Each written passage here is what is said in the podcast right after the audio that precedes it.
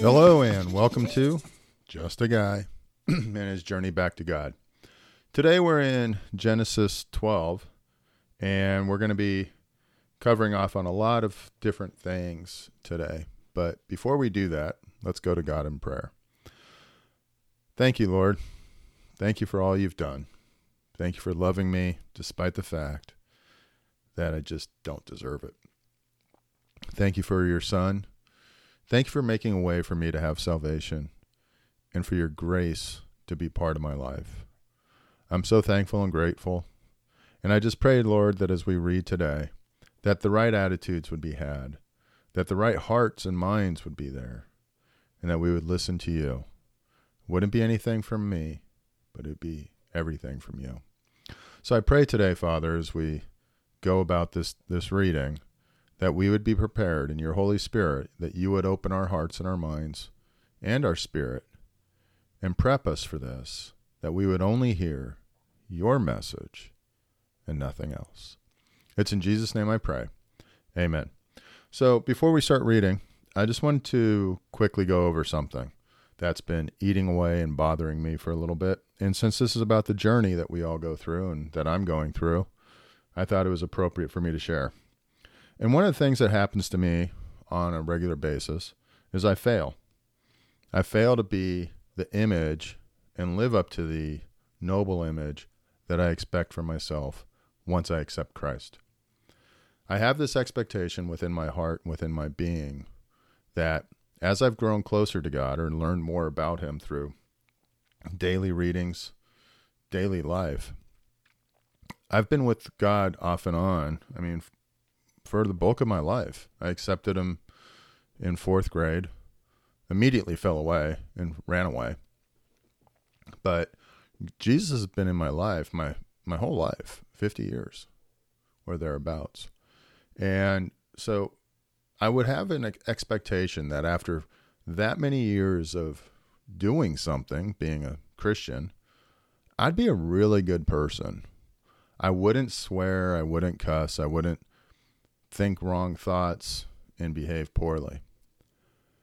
And I have that expectation, but I realize I fail all the time, which then can lead to defeat. Defeatism, bad attitudes, I don't feel like praying. I don't feel like reading my Bible. All sorts of things. So, what I want to say and think about is this. Where I'm human, and yet God uses humans throughout the entire Bible. That's why I think it's critical for me to read all the time. That's why it's critical to read the Old Testament. It's not just the apostles floating on air as they walk. It's about real life men and women who succeed and fail. Some of them do some really crappy stuff, which we're going to read about today. And we're going to read about it today, and it's going to be one of the heroes of the faith. It's going to be about Abraham. But remember this that the writer of Romans says in verse 7, chapter 7, verse 21. So I find this law at work. Although I want to do good, evil is right there with me. For in my inner being I delight in God's law. But I see another law at work in me, waging war against the law of my mind and making me a prisoner of the law of sin at work within me. What a wretched man I am! Who will rescue me from this body that is subject to death?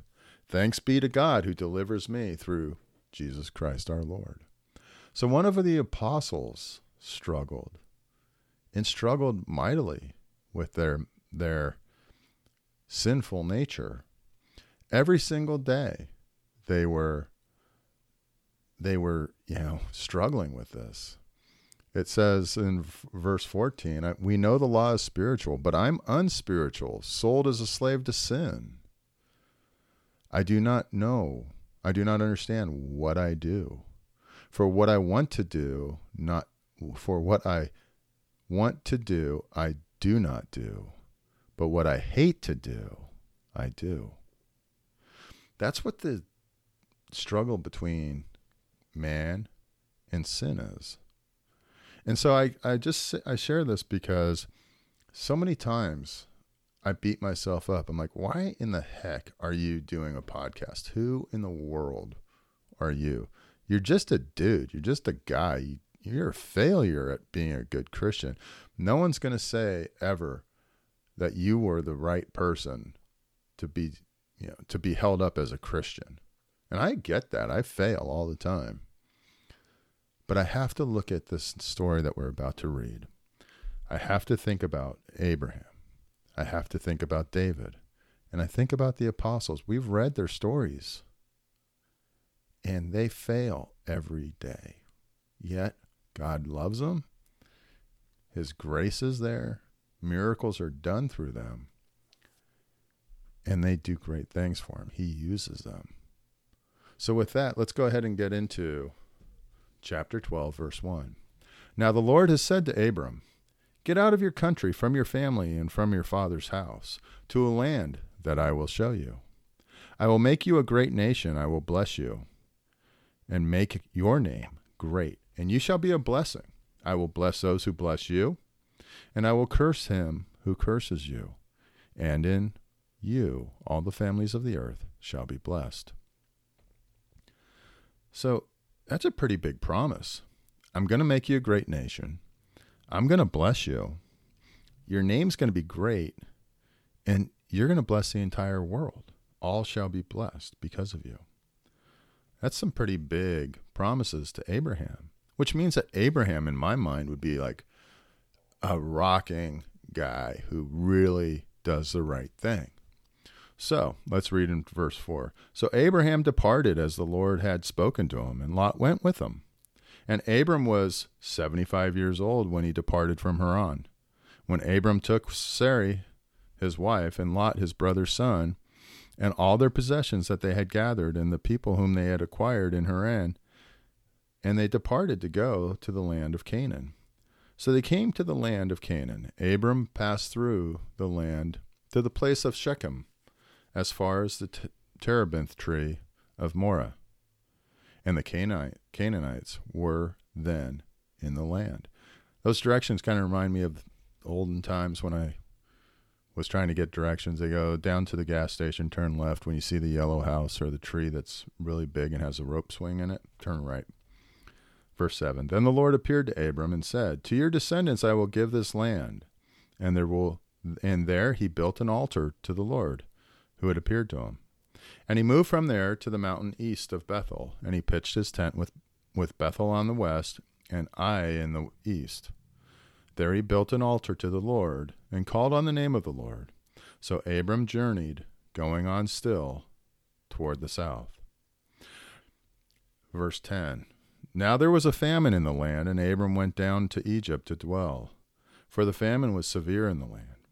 And it came to pass when he was close to entering Egypt that he said to Sarai, his wife, and that's Sarah, his wife, Indeed, I know that you are a woman of beautiful countenance. Therefore, it will happen when the Egyptians see you that they will say, This is his wife, and they will kill me, but they will let you live. Please say you are my sister, that it may be well with me for your sake, and that I may live because of you.